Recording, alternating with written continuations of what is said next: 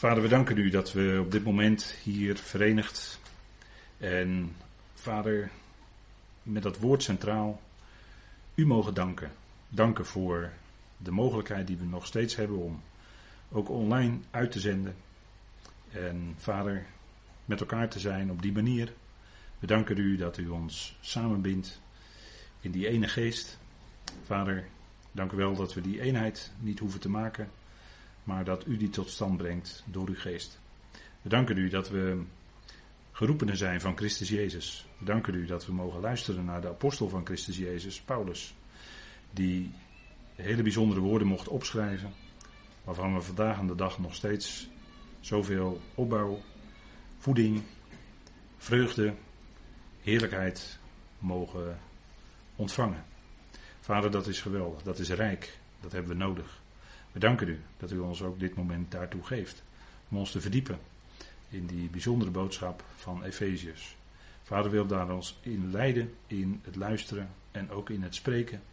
Mag het zijn tot uw eer en mag het zijn tot opbouw van ons geloof. We danken u in de naam van uw geliefde Zoon, onze Heer Christus Jezus. Amen. Goed, ik wilde met u uh, lezen uit uh, Efeze, eerste hoofdstuk. En ik lees met u een aantal versen. Vers 1 tot en met 7. Paulus, apostel van Christus Jezus, door de wil van God, aan al de heiligen die ook gelovigen zijn in Christus Jezus. Genade voor jullie en vrede van God onze Vader en van de Heer Jezus Christus. Gezegend, zeggen de God en Vader van onze Heer Jezus Christus, die ons zegent met iedere geestelijke zegen, te midden van de hemelingen, in Christus, zoals Hij ons uitkiest in Hem, voor de nederwerping van de wereld, opdat wij, heiligen en smettelozen voor zijn aangezicht zijn. In liefde ons tevoren bestemmen tot zoonschap, door Christus Jezus, voor zichzelf, in overeenstemming met het welbehagen van zijn wil, tot lofprijs van de heerlijkheid van zijn genade, die ons begenadigt in de geliefde. In hem hebben wij de vrijkoping door zijn bloed, de vergeving van de krenkingen, in overeenstemming met de rijkdom van zijn genade. Tot zover deze prachtige woorden, zinnen uit Efeze. Geestelijke zegen te midden van de hemelingen. Dat is wat Efeze inhoudt en zeker dat eerste gedeelte. Daar willen we met elkaar naar kijken. En als we het hebben over de Efezebrief, en we vorige keer daar wat inleidend met elkaar over gesproken, dan kun je ook zeggen dat God zijn geheimen, zijn uh, bijzondere onthullingen, doet aan zijn nauwe vrienden, om het zo maar te zeggen. Hij maakt zijn woord en hij onthult zijn woord niet aan iedereen. En ook al zijn er heel wat gelovigen vandaag de dag, en ook al zijn er heel wat christenen vandaag de dag, dan nog is het zo dat God die bijzondere geheimenissen, zo lijkt het, bekend maakt aan zijn nauwe vrienden. Denk maar eens aan bijvoorbeeld Abraham. Ik heb op deze slide wat voorbeelden gezet. Abraham, die door God op de hoogte wordt gesteld in zaken de vernietiging van Sodom. En Abraham doet dan voorbeden zelfs voor Sodom, moet je nagaan. Maar God maakt het aan Abraham bekend. Niet aan iedereen. In die tijd en later, als we het hebben over een Daniel bijvoorbeeld, maakt God aan Daniel, die zeer beminde man, hè, zo wordt hij genoemd, de 70 jaarweken van de eindtijd bekend. Dat doet hij ook niet aan iedereen. Maar, en ook niet aan alle profeten. Hij onthult specifiek die dingen die met de eindtijd te maken hebben aan Daniel. Die vier dieren die eigenlijk religies voorstellen. Daniel 7. Dat grote beeld met dat gouden hoofd Nebukadnezar. Daniel kreeg het van God om die heilgeheimen te onthullen. Niet alle profeten dus. Zo ook aan gelovigen is het geheim van God. En als ik het wat uitgebreider zeg, dan herkent u dat wel, denk ik. In Colossense hebben we dat gezien. Het geheimenis van de God en Vader van Christus. En dat geheimenis wordt vervuld. Dat hebben we met de studies Openbaring gezien. In Openbaring 10 wordt alles openbaar, zou je kunnen zeggen. Door de gerichten die over deze wereld komen, wordt openbaar wie van Hem zijn, wie van God zijn, wie van Jezus zijn. Wordt openbaar wie van de tegenstander zijn. En wordt bovenal openbaar wie Jezus Christus is. Dat is de onthulling van Jezus Christus. En wordt openbaar wie God is. Want in openbaring 10 staat, dan wordt het geheimenis van God vervuld. Ik meen het openbaring 10, het zevende vers, dacht ik. En dan wordt dus ontsluit wie God is. Nu vragen veel mensen zich af, wat is er toch met God? Waar is God? Eh, God spreekt niet. Ehm, er, er, is geen duidelijk aanwijzing van God. En natuurlijk zeggen wij ja, de schriften, zijn woord, het volk Israël. Maar dat is voor veel mensen helaas toch nog niet voldoende. Maar dan zal blijken, doordat God rechtstreeks gaat ingrijpen, en dat doet hij kort, hè, openbaring spreekt erover dat als die dingen gaan gebeuren die in openbaring beschreven staan, dan zal het in snelheid gebeuren. En we zitten, als u het mij vraagt, heel dicht tegen dat moment aan. Dat dat vervuld gaat worden. Het boek Openbaring, de onthulling van Jezus Christus. Daar gaat het om. En dan wordt ook het geheimenis van God onthuld. Dan zullen de mensen, als de gerichten komen, zullen ze zich verschuilen in de rotsen en in de holen. En dan zullen ze zeggen, red ons, want de toren, de verontwaardiging van God is gekomen en van het lammetje. En wie kan bestaan? Dat is als die zegels geopend, worden. Openbaring 6 is dat. Dat gaat allemaal gebeuren. En dat gaat komen. Dat gaat komen. Dat is ontegenzeggelijk. God heeft het voorzegd. En alle trekken in deze tijd wijzen erop dat dat gaat gebeuren. En dan is het zaak om ons daarop te richten, op die geweldige verwachting die eh, wij hebben ontvangen. Een bijzondere verwachting, waar Paulus ook in dit eerste hoofdstuk van Efeze over spreekt. Vers 12. Wij die een voorverwachting hebben in de Christus. Israël heeft de verwachting in de Messias, dat is Jezus, ook verwachting van Israël.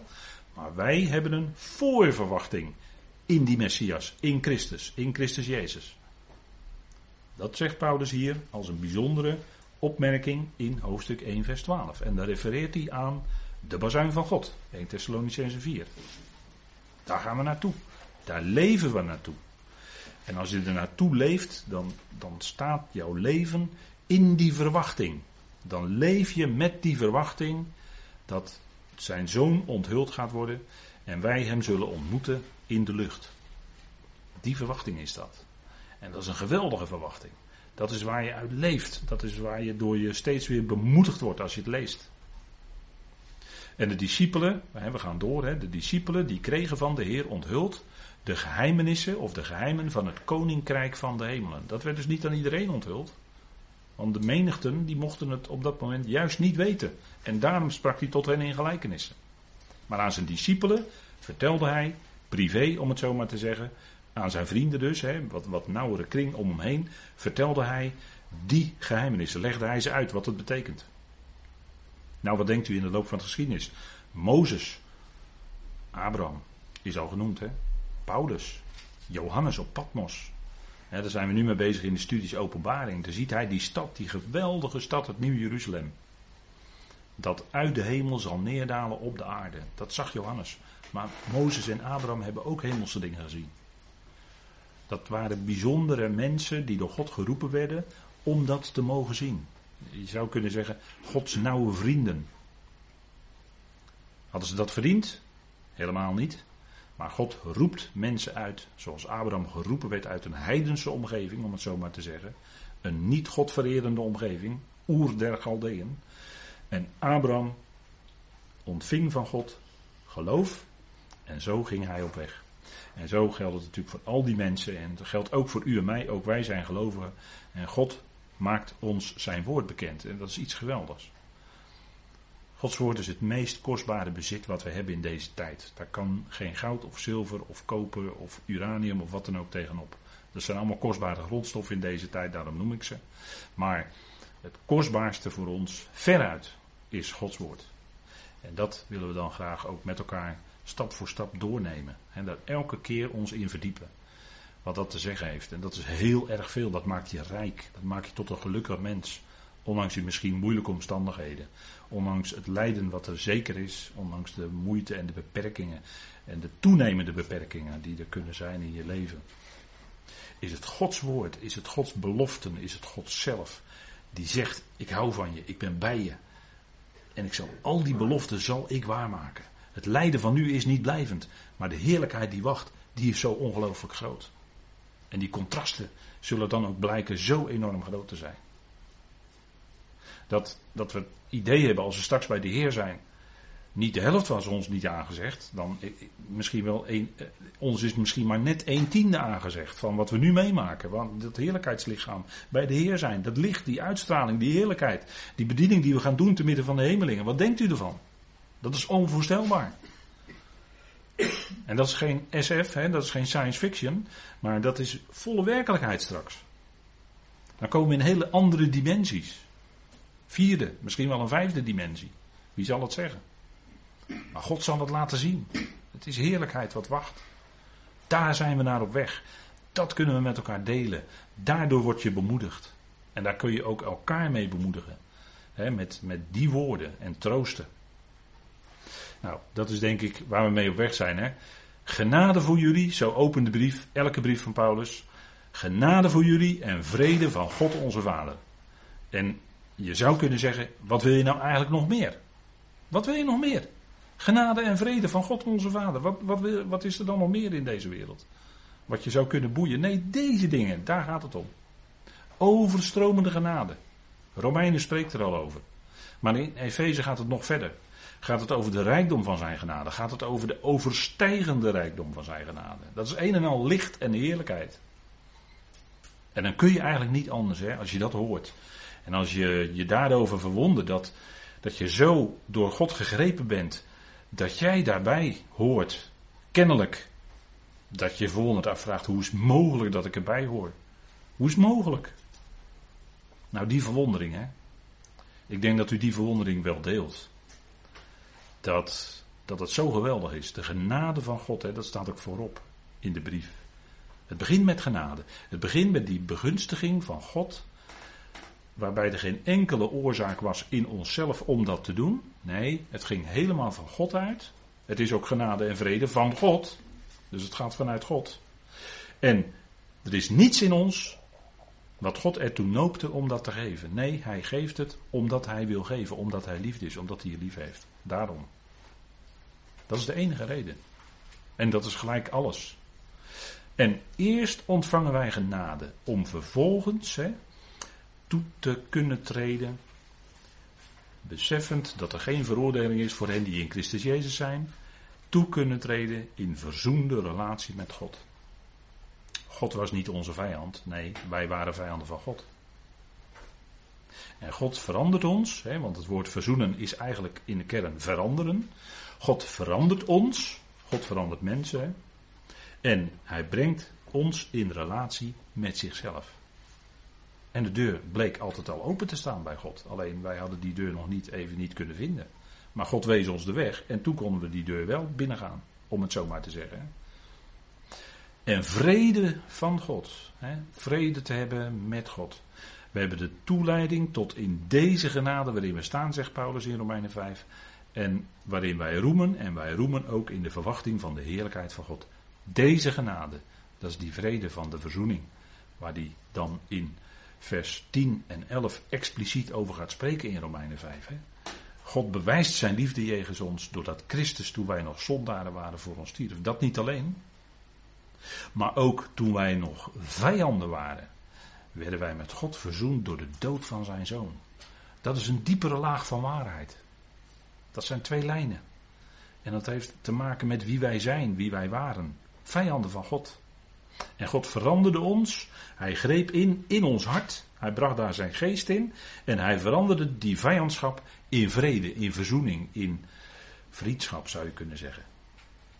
Verzoend met God. Nooit meer iets tussen jou en de Vader. Sowieso is er nooit iets vanuit de Vader naar jou toe. Daar is niets tussen. Maar het kan wel zijn in je ervaring dat je niet altijd die vrede ervaart met God. Dan zitten er stoorzenders op de lijn, dan komen er verstoringen. Dat kan.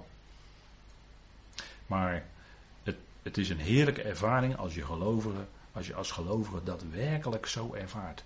Die vrede met God.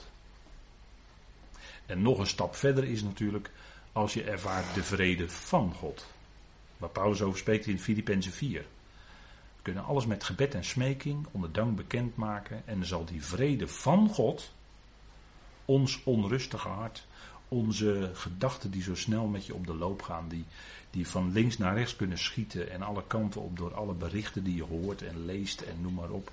En, maar dat gaat om die vrede van God. Praten met God over, praten met Vader over. Zodat je hart weer rust en vrede vindt bij Hem, bij God, bij, bij die Vader met een hoofdletter. Dat is geweldig. Dat je die vrede mag ervaren die God heeft in alle omstandigheden, omdat Hij de dingen overziet, omdat Hij weet precies wat het plan is en Hij stap voor stap zijn plan uitvoert met uw, jou en mijn leven. En als je dat gaat bewust zijn, dan komt er een diepe vrede in je hart die eigenlijk niet meer te verstoren is. Dat is de vrede van God.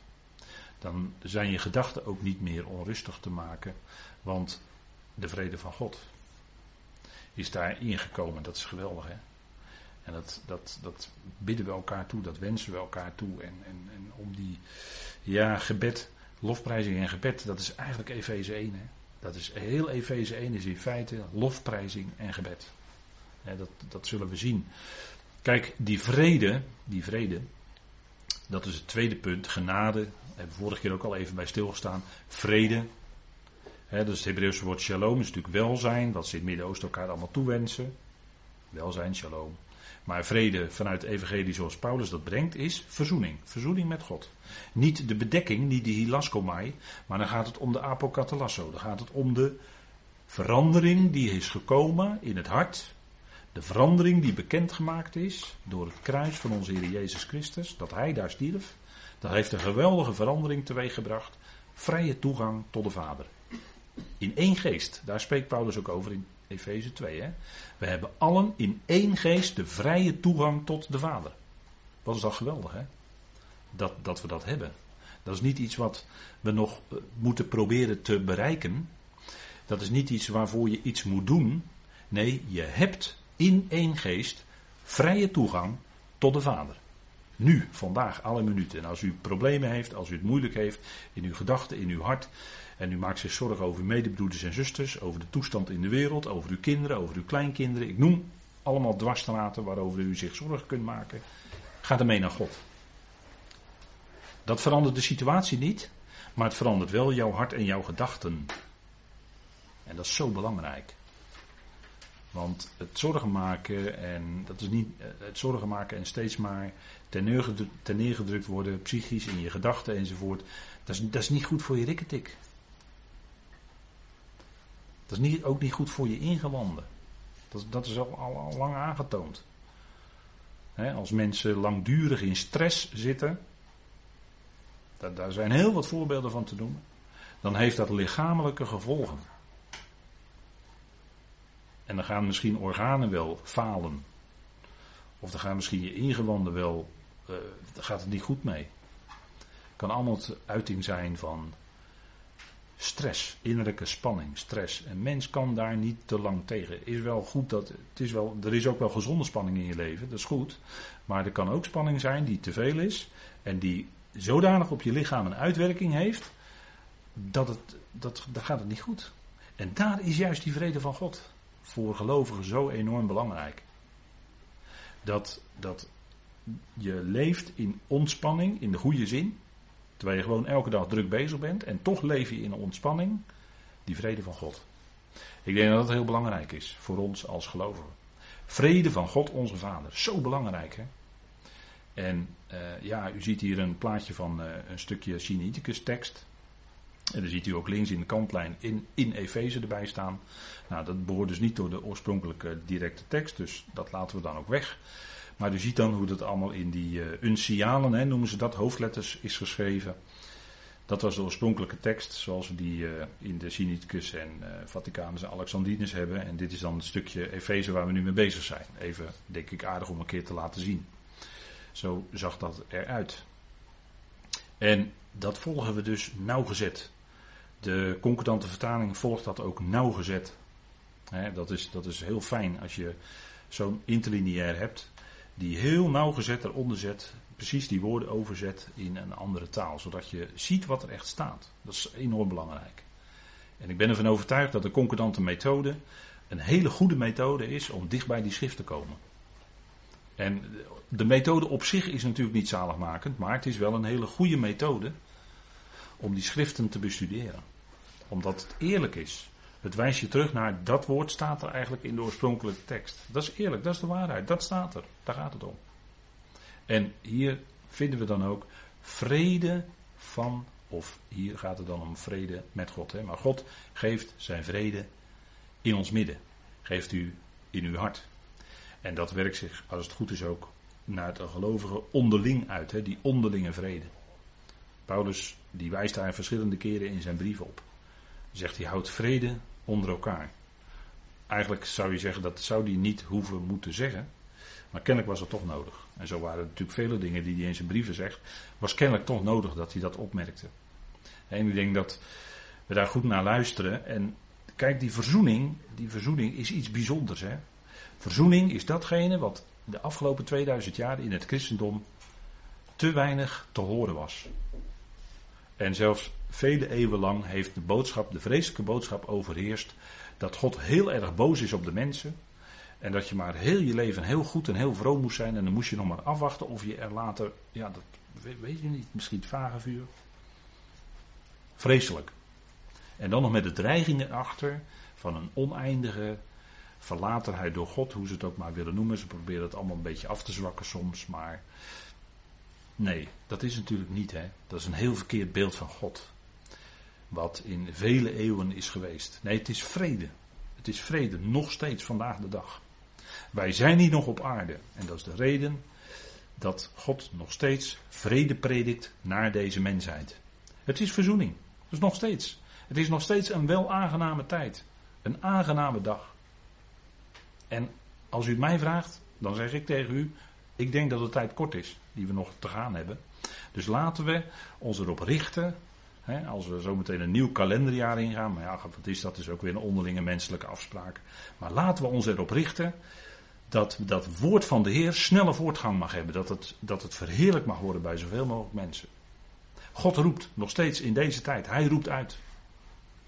En, en misschien kunnen wij het instrumentje zijn op een moment in een gesprek. Kunnen we iets aanreiken? Kunnen we iemand erop wijzen? Zou zomaar kunnen. God gebruikt mensen om ook weer andere mensen te bereiken. Laten we, laten we ook daarvoor bidden, hè, naast al het andere waarvoor we kunnen bidden en danken. Maar dat het woord van de Heer snelle voortgang mag hebben. Ik denk dat de boodschap uh, ja, goed, goed rond nog mag gaan. God geeft ons nog die tijd, geeft ons nog even genade tijd. Totdat hij zegt, en nu is het gebeurd, nu roep ik jullie allemaal weg. Genade voor jullie en vrede van God onze Vader. En dan is Vader natuurlijk de bron. Hè? Vader is de bron, is de verwekker hè, van het Evangelie. Hè? Hij is onze verwekker door het Evangelie van de genade in Christus. Hij heeft ons gewekt. Alles, alle initiatief ging van God uit. En dat moment dat je misschien in je leven ging zoeken naar, naar waarheid, naar God, naar dat moment is ook door God gegeven. Dat werkt Hij ook in je hart en in je gedachten, dat je daarna wilde gaan zoeken, dat je op zoek wilde gaan. Misschien door ernstige gebeurtenissen in je leven. Misschien door het verlies van een geliefde of een familielid of wat dan ook. Dat je op zoek ging naar, naar antwoorden. Hoe zit het nou? Wat is er nou na dit leven? Dit leven kan het niet toch alleen zijn, toch? Dat kan toch niet? Die 70, 80 jaar of nog minder dat we hier rondhobbelen met z'n allen. Met allerlei tegenslag en lijden en noem alles maar op. Dat kan het toch niet allemaal zijn? Mensen vragen zich dat natuurlijk op een gegeven moment af. En dan zoeken ze eigenlijk naar die vader, die hun schepper is, en die dat in hen heeft gelegd, dat verlangen van ik wil weten hoe het zit. Er moet meer zijn, er moet meer vervulling voor mijn leven zijn dan alleen dit lege, platte, materiële, uh, hobbelen van het een naar het ander en noem maar op. Nee, die vader die is daar. En die strekt zijn handen naar je uit, net als naar die verloren zoon. Kijk, Vader, hij zorgt voor je, hij is nabij. En hij kent je helemaal door en door, tot en met. Het is Hij die de harten, hè, zegt de psalmist meen ik, het is Hij die de harten en de nieren doorzoekt. En de nieren is dan beeldspraak voor het diepste innerlijk van de mens. Want de mens is een enorme diepte en het hart van de mens is ook een enorme diepte. Jeremia zei ook, wie kan het kennen? En dan komt Yahweh die zegt, ik ken dat hart. En Yahweh is ook de, eh, ja, die is de kenner van alle harten. Hij weet wat er in een mens omgaat. Maar een mens is zo'n enorme diepte, dat, dat, ja, dat kunnen we vaak niet peilen. Alleen maar tot op zekere hoogte. Maar die vader met een hoofdletter, die voor je zorgt, die nabij is, die kent je helemaal door en door. was toch een beleiden van David in Psalm 139. U kent mijn zitten, mijn opstaan. U kent mijn gedachten al van ver. U kent de woorden die ik al ga spreken. U kent hoe het s'nachts misschien wel van binnen eh, onrustig is in je. Vader weet ervan. Hij heeft je gewekt door het evangelie van de genade in Christus. Ja, dat is zo geweldig. Hè? Daar, raak je, ja, daar raak je niet op uitgekeken. Dat kan niet. Ik kan me dat niet voorstellen dat je daar ooit op uitgekeken zou raken. Het kan wel eens zijn dat er misschien sommige dingen een beetje, ja, dat kan wel eens gebeuren in een mensenleven, dat het een klein beetje een sleurtje voor je wordt. Het zou kunnen. Maar als je die woorden weer bewust gaat beluisteren, dan gaat dat weer volop in je leven. En dan heeft dat weer zo'n werking in je leven. Hè? Die geweldige vader die we mogen kennen. Hij is de bron. Psalmist zei toch, al mijn bronnen zijn in u. Dat is, dat is het. De, de bron van ware, blijvende vreugde is de Vader van onze Heer Jezus Christus. En die schenkt ons genade en vrede. Nou, dat is geweldig, hè? Dat is geweldig. We kunnen hem niet zien en toch ervaren we zeker, zeker dat hij er is. En dat komt ook van die Heer van ons, hè, genade en vrede, van God onze Vader en van de Heer Jezus Christus. Dat skippen we niet, want dat is een zinnetje wat je leest en dan lees je er bijna aan voorbij, maar het staat er wel, hè en van de Heer Jezus Christus. Het is Hij die alles voor ons heeft overgehad, die gekruisigd werd, terwijl hij zonder zonde was.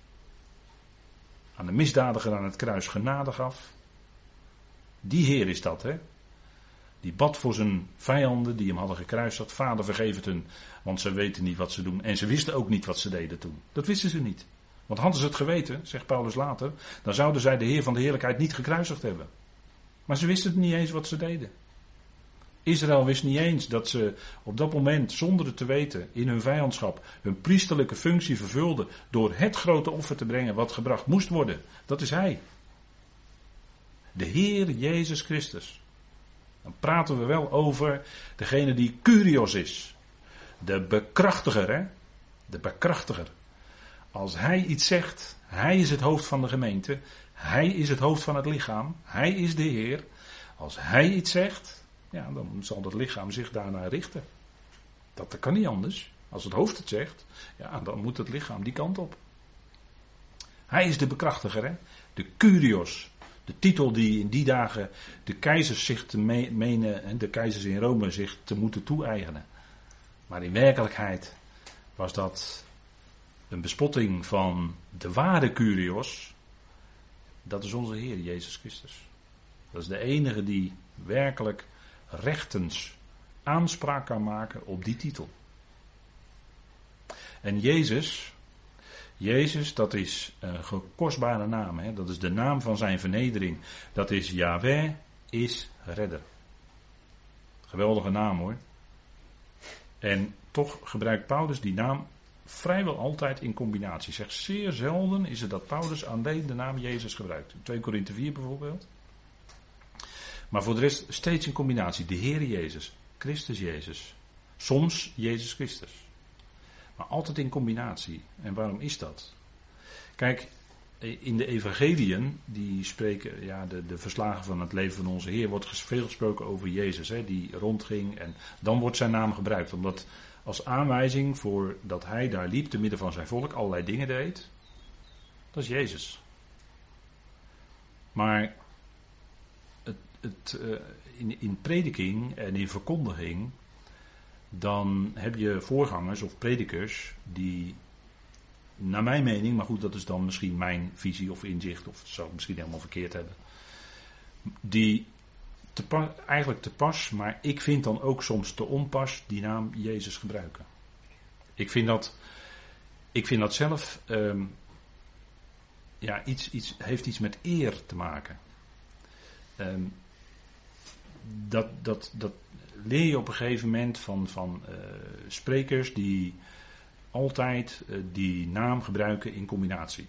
Christus Jezus of de Heer Jezus. Sprekers die heel bewust, daar heb ik het van geleerd, die heel bewust nooit, uh, bijna nooit die naam Jezus alleen gebruiken. Maar altijd spreken over de Heer Jezus. Want dat is hij. Hij is nu aan Gods rechterhand. Hij is nu de Heer Christus Jezus. Of Paulus noemt hem in één, keer in Colossense de Heer Christus. En dat is een aanwijzing, denk ik, dat we uh, als we met, met vol, volle eerbetoon en respect over Hem spreken, dat we dat doen in combinatie met. Hè? Dus de Heer Jezus Christus, hier is ook de, helemaal vol uitgeschreven. Hè? En dat is ook heel fijn, want ja, als je, als je kijkt dat, dat onze redding, hè, zoals Paulus er ook over spreekt in, de Thessalonicense, dan spreekt hij over onze redding dat die is door de Heer Jezus Christus. En dat is dat moment van de bazuin. Dat is dat Hij redt. En Hij is Heer. Hij is de gezalfde. Die vernederd was met de naam Jezus. En daar ligt zijn punt van redden, ligt daar voorop hè, in die naam. Dat Hij redder is. En Christus is de gezalfde. En ja, dat is natuurlijk een hele rijke titel. Christus is zijn titel als gezalfde. het is het woord gezalfde, Messias in het Hebreeuws. Dat is de gezalfde, gezalfde van God, die door hem gezalfd is. Om de ware profeet, priester, moet ik zeggen, hoge priester ordening van Melchizedek. En ware profeet, priester en ware koning te zijn. Hè. Koningen werden ook gezalfd. En die titel voluit, hè, de Heer Jezus Christus, zoals die hier staat, komt zeven keer voor in de Efezebrief.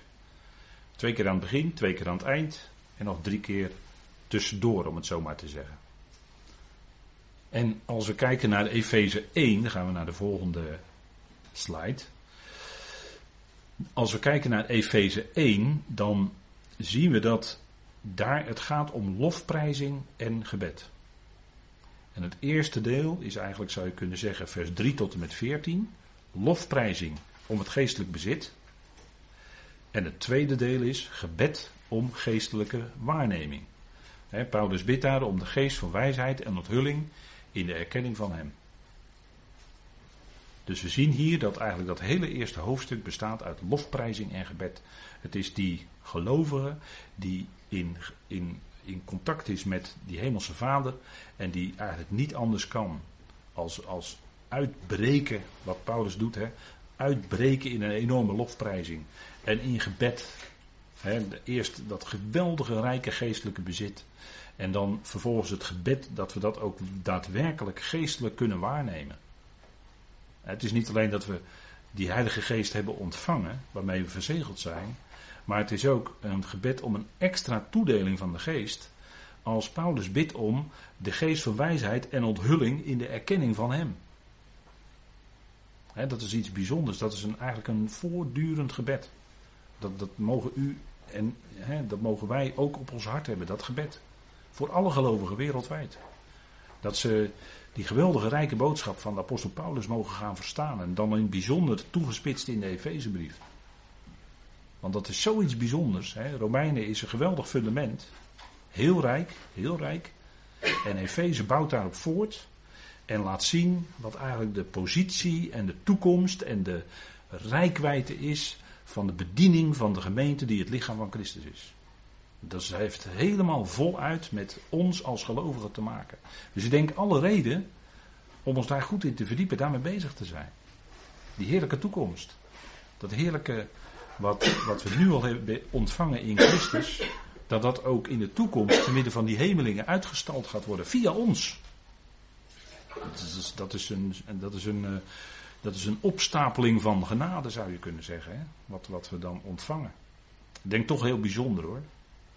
En kijk, eh, wij zijn gewend om onze handen te vouwen, maar ik heb deze foto gekozen om, eh, dat zijn uitgestrekte handen naar boven toe. En zo kun je ook bidden. Het maakt helemaal niet uit. Hè. Handen vouwen is alleen maar een maniertje wat we elkaar aanleren. Maar dat heeft natuurlijk helemaal verder geen betekenis. Ogen dicht heeft in feite ook geen betekenis. Want je kunt met ogen open ook bidden. Dus het maakt helemaal niet uit. dat is het mooie van deze tijd.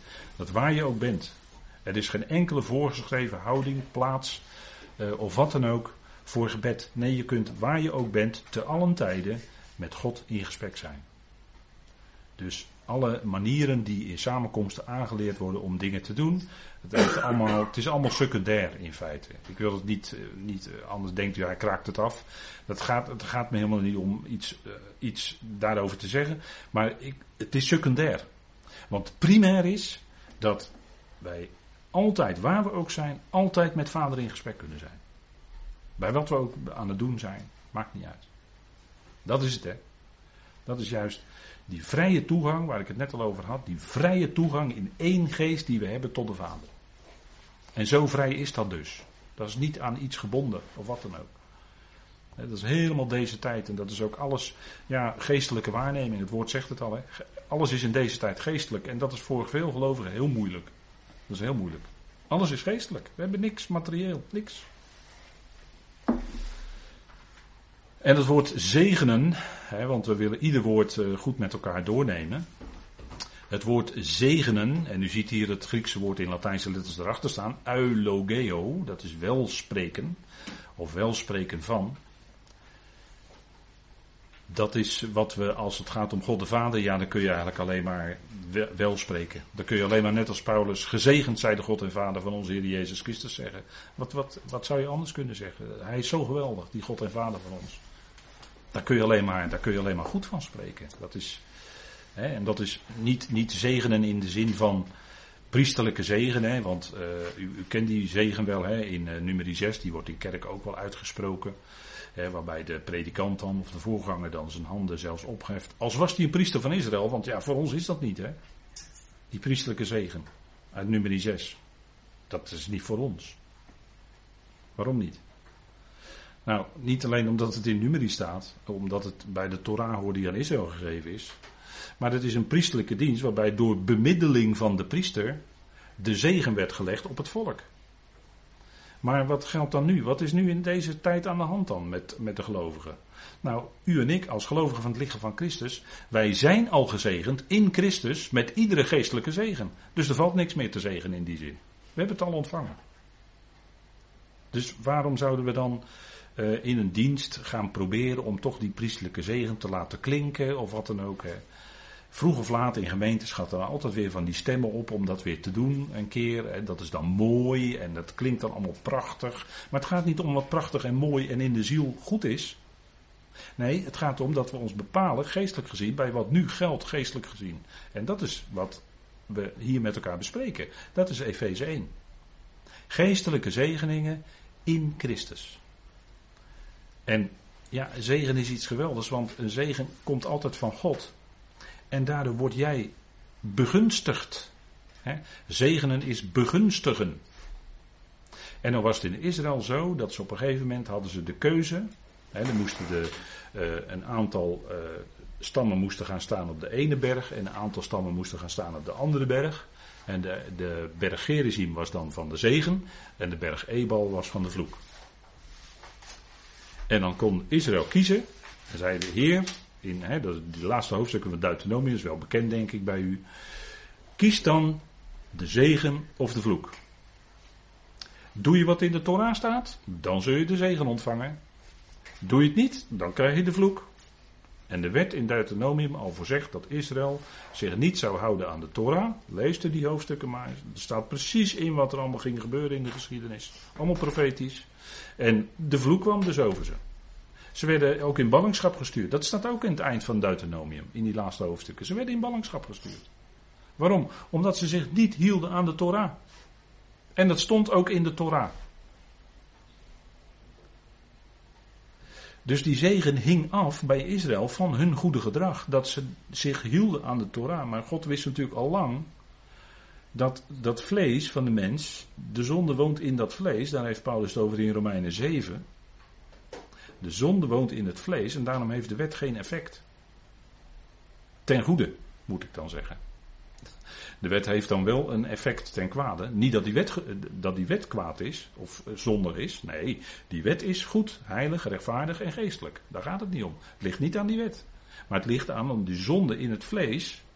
En daardoor is de mens niet in staat om zich aan die wet te houden. Om, om zich te houden aan die wet. En dat wist God natuurlijk tevoren met Israël dat het zo zou gaan. En daarom stond het ook al in Deuteronomium allemaal beschreven. Natuurlijk. God heeft voorkennis van alles. Alles, alle details is allemaal bij God al bekend. Het wordt in de tijd uitgerold. En die zegen, dat is bij ons dan heel anders dan dus bij Israël. Die zegen die hebben wij al ontvangen in Christus. Alles. En dan zegt u, ja, hoe, hoe, is het, hoe, is het, mogelijk? Ja, dat vraag ik me ook veel regelmatig af. Hoe is het mogelijk dat wij dat nu al hebben mogen ontvangen? Dus er valt niks meer te zegenen. Dus daarom kunnen wij ook niet, als waren wij een priester van Israël, voor een samenkomst vooraan gaan staan en de handen zo uitstrekken over de menigte en die menigte dan zegenen. Dat kan helemaal niet. Want dan doe je iets wat de priesters van Israël doen. Terwijl wij al gezegend zijn. Wat valt er dan nog te zegenen? Nogmaals. Dat kan niet. U ziet, die lijnen, die verschillende lijnen in de schrift, die moet je wel, hè, die, die willen we graag vasthouden. En, en dat is wat, wat denk ik Efeze heel sterk laat zien, hè, die contrasten. Kijk, het principe is dat, zoals in Hebreeën 6 vers 7 staat, dat de mindere, dat wordt dan in verband gezegd met Abraham, hè, die de tiende gaf aan Melchizedek, weet u wel. De mindere wordt gezegend door de meerdere. Dus de meerdere, dat was Melchizedek, die kon Abraham zegenen, omdat Melchizedek meer was dan Abraham.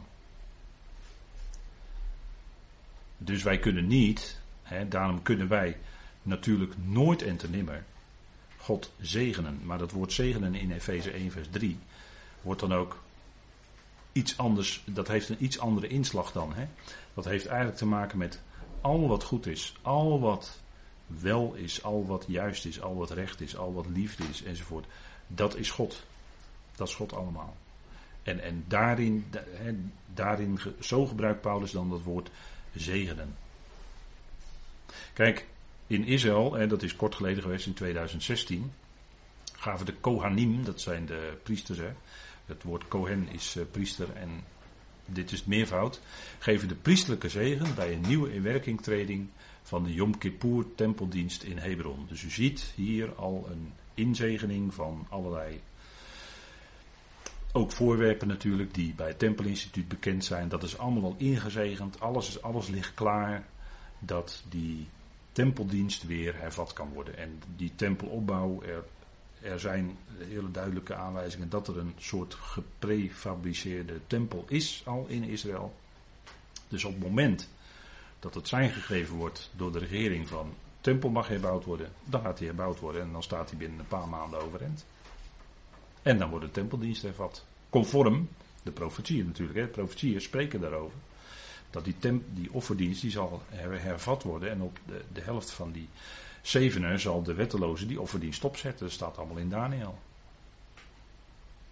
En dat gaat allemaal gebeuren natuurlijk. En als u het mij vraagt, is die wetteloze, die bevindt zich al ergens hier op deze wereld. Alleen wacht nog op het moment dat hij naar voren geschoven kan worden. Maar dan moet eerst de weerhouder weg zijn. En ja, dat is een kwestie van, van tijd. Dat is een kwestie van nog korte tijd. Maar u ziet in Israël, als je dan een tempelinstituut, daar zijn we een paar keer geweest. Nou, je staat verwonderd wat daar allemaal is. Alles, alles is klaar voor die tempeldienst. En, en dat is toch wel iets, iets wat heel apart is in deze tijd. En, en als je zo kijkt, hè, alles wat in de wereld gebeurt, die landen rondom Israël, dat zijn weer de Bijbelse landen. Dus de profetieën kunnen zo vervuld worden.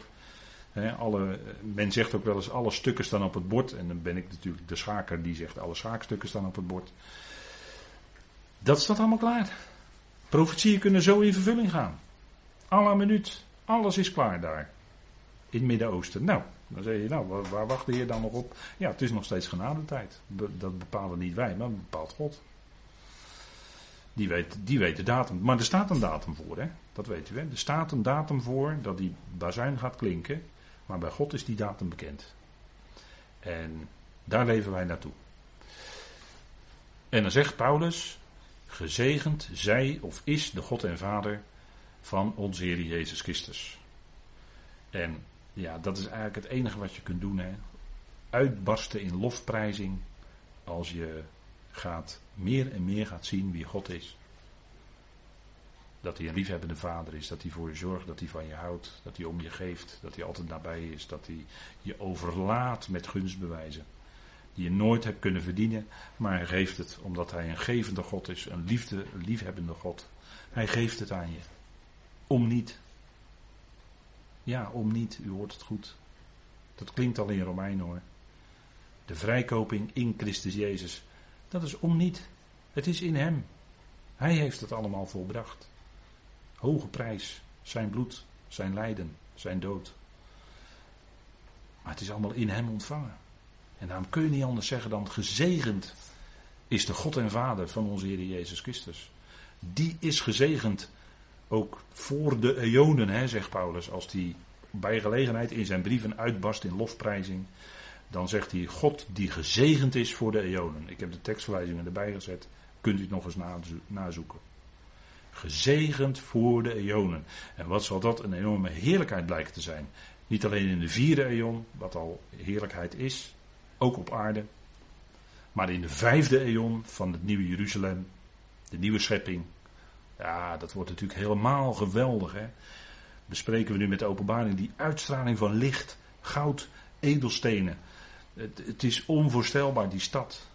En daar zal nooit meer nacht zijn. Wat is dat geweldig, hè? Licht. Daar is alleen licht en heerlijkheid. Ja, daar gaan we naartoe. Daar gaat die schepping naartoe. Daar gaat iedereen naartoe, uiteindelijk.